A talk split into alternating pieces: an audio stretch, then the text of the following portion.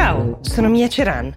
È mercoledì 17 marzo 2021 e questo è The Essential, il podcast che ogni giorno seleziona e racconta per voi notizie dall'Italia e dal mondo in 5 minuti. Oggi vi sottopongo due questioni che stanno mm, polarizzando le opinioni. La prima in Italia, la seconda in Spagna.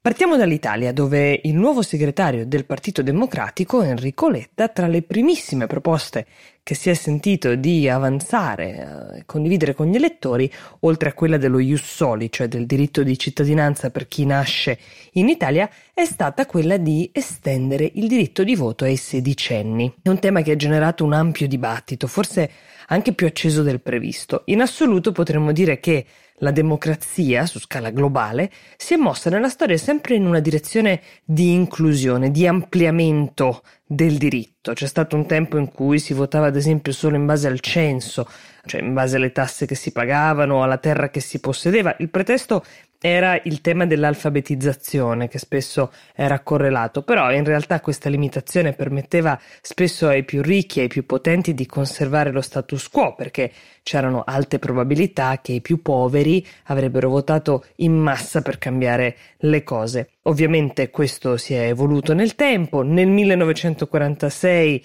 eh, in Italia il diritto di voto è stato esteso anche alle donne, come sappiamo, negli anni 70 l'età minima per votare fu abbassata dai 21 anni ai 18 e ora arriva questa nuova proposta. C'è chi sostiene, però, forse non a torto, che quel che conti sia la formazione di un ragazzo, gli strumenti, la scolarizzazione, la consapevolezza, ad esempio, dei propri orizzonti e anche un certo grado di conoscenza del mondo. Però va detto anche che il destino di un sedicenne è nelle mani della classe politica che viene eletta nel momento in cui lui o lei sono ancora a scuola, nella fase di formazione, non entrati nel mondo del lavoro quindi forse qualche titolo per uh, scegliere ce lo dovrebbero avere. Le politiche decise incideranno senza dubbio sulle possibilità che verranno date ai sedicenni un domani. C'è anche chi crede che il crescente disinteresse per la politica di cui si parla tanto possa essere in parte arginato dalla possibilità di essere coinvolti e chiamati a contribuire alla scelta dei propri leader.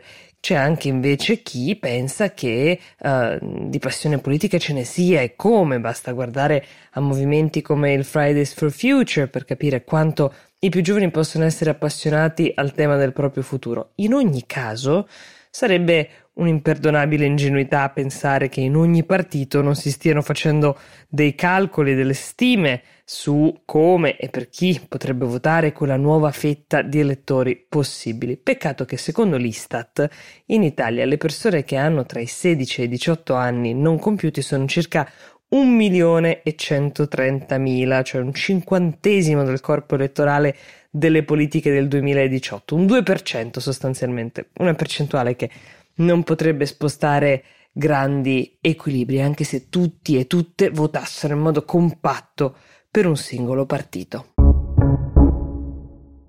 L'altra proposta di cui vi voglio parlare oggi parte a questo giro dalla Spagna, dal partito di sinistra Mas País che vuole ridurre la settimana lavorativa da 5 a 4 giorni, cioè 32 ore settimanali anziché 40 canoniche. Sostengono che questa riduzione del monte ore farebbe aumentare la produttività e limiterebbe soprattutto i giorni di assenza, perché avendo tre giorni a disposizione le persone sarebbero meno uh, chiamate a cercare uh, altri modi per avere più ore per il proprio privato. È un tema di cui in Spagna si era già discusso, torna adesso di prepotente attualità nell'era del Covid in cui sono cambiate le nostre abitudini, ma in cui molti stanno cercando di concentrarsi sull'equilibrio tra lavoro e vita privata che lo smart working non ha aiutato, diciamo. I dati raccolti da Mas País sostengono che la Spagna sia uno dei paesi europei in cui si lavora per il maggior numero di ore al giorno, ma allo stesso tempo che non sia tra i paesi più produttivi, quindi la conclusione potrebbe essere che la produttività non è direttamente proporzionale al numero di ore lavorate. La parte interessante e ambiziosa di questa proposta è che dovrebbe essere il governo a coprire i costi per chi riduce la settimana lavorativa, cioè per far rimanere gli stipendi identici, il governo dovrebbe integrare la parte di compenso per il primo anno al 100%, nel secondo anno il 50% e nel terzo il 33%. Questo per la convinzione che ad un certo punto l'azienda si accorga del fatto che la produttività sarà cresciuta e lo stipendio del lavoratore nel frattempo ovviamente non sarà mutato. A queste condizioni parteciperebbero 200 imprese coinvolgendo tra i 3 e i 6 mila lavoratori e questo potrebbe essere diciamo l'avvio di questo esperimento però questo esperimento è già stato fatto altrove ci sono altre casistiche. In particolare mi riferisco a quella che ha tentato Microsoft mh, mm, nella sua sede giapponese.